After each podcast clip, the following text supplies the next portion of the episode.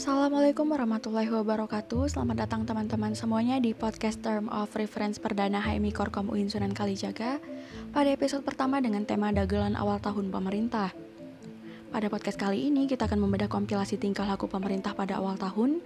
So let's get to the list pada 1 Januari 2021, terdapat sebuah maklumat Polri yang berbunyi, masyarakat diminta untuk tidak mengakses atau mengunggah dan menyebarluaskan konten terkait Front Pembela Islam baik melalui website maupun media sosial. Begitu ujaran kalimat dari Kapolri Idham Aziz yang kami rujuk melalui Kompas TV. Oleh karenanya, barang siapa yang menyebarluaskan informasi mengenai Front Pembela Islam dikategorisasi sebagai pelarangan dalam penyiaran. Padahal, jika kita telah lebih lanjut, isi maklumat Kapolri ini tidak sejalan dengan semangat demokrasi yang menghormati kebebasan memperoleh informasi. Selain itu, hal ini juga mengancam profesi jurnalis dan media dengan tugas mencari informasi dan menyebarluaskannya kepada publik.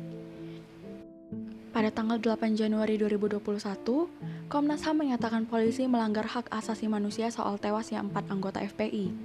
Komisioner Komnas HAM Khairul Anam mengatakan, Terkait peristiwa kilometer 50 ke atas, terdapat empat orang yang masih hidup dan dalam penguasaan resmi petugas negara, yang kemudian ditemukan tewas dalam bentuk pelanggaran HAM. Penembakan empat orang sekaligus dalam satu waktu tanpa adanya upaya lain untuk menghindari jatuh korban jiwa, mengindikasikan terjadinya tindakan unlawful killing terhadap laskar FPI. Unlawful killing atau dapat dikenal dengan extrajudicial killing adalah istilah untuk menyebutkan pembunuhan di luar proses hukum. Hal ini dilarang keras dalam hukum HAM internasional maupun undang-undang nasional.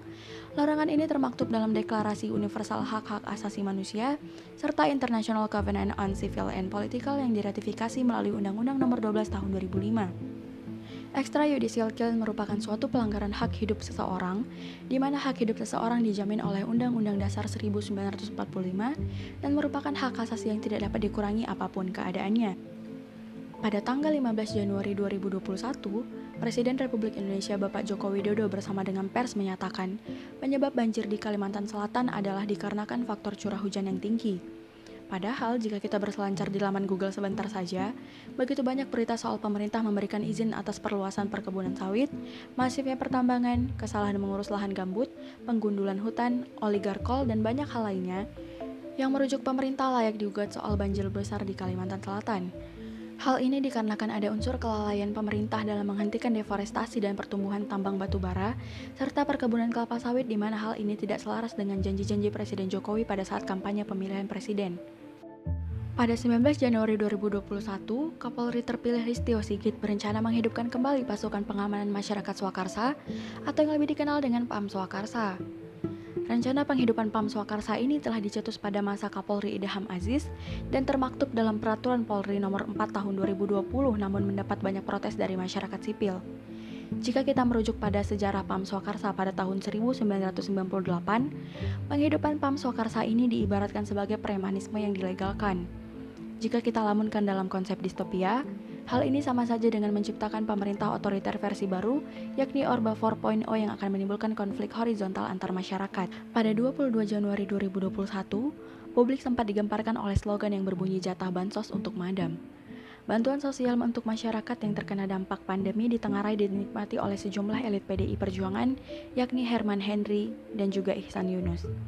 Menggunakan beberapa pengusaha, petinggi Partai Banteng mendapatkan kuota hingga jutaan paket, bahkan nama Ketua DPR RI Puan Maharani ikut disebut juga.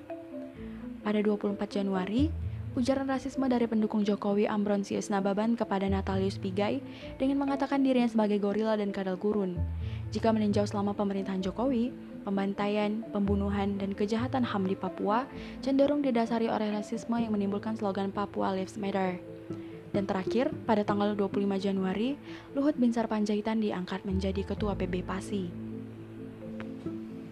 Other than that, ada beberapa dagelan lagi yang ditawarkan oleh pemerintah, yakni yang pertama, himbauan Presiden Jokowi kepada masyarakat untuk aktif sampaikan kritik dan masukan terhadap pemerintah. Namun jika kita melihat realitas yang ada, terdapat banyaknya kasus penangkapan terhadap aktivis dan juga jurnalis yang mengkritik pemerintah. Survei indikator politik pada bulan September oleh Lokataru Indonesia menunjukkan hampir 70% responden menyatakan setuju dengan pernyataan, warga makin takut untuk menyatakan pendapat.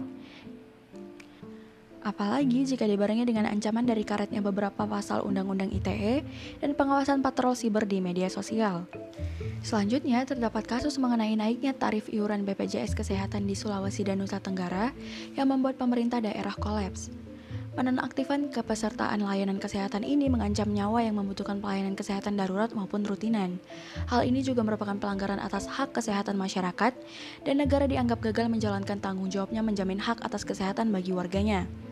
Dan yang terakhir adalah berasal dari sektor pendidikan, yakni tuntutan keringanan uang kuliah tunggal bagi mahasiswa di perguruan tinggi. Beberapa bulan terakhir berduyun-duyun mahasiswa lintas kampus menggaungkan tuntutan keringanan uang kuliah pada masa pandemi, seperti halnya UNY bergerak, Amarah Brawijaya, dan tidak terlepas aliansi mahasiswa UIN Sunan Kalijaga sendiri. Namun sayang tapi sayang, tidak semua usaha membuahkan hasil yang baik. Banyak dari mereka terpaksa di drop out dari kampus lantaran menuntut keringanan uang kuliah tunggal seperti yang terjadi di Universitas Nasional, Universitas Bina Insan, dan Universitas Bina Mulia. So that's all of the compilation of Indonesia's government. Terdapat banyak sekali praktik-praktik kejahatan negara dan korporasi selama pandemi di bumi pertiwi.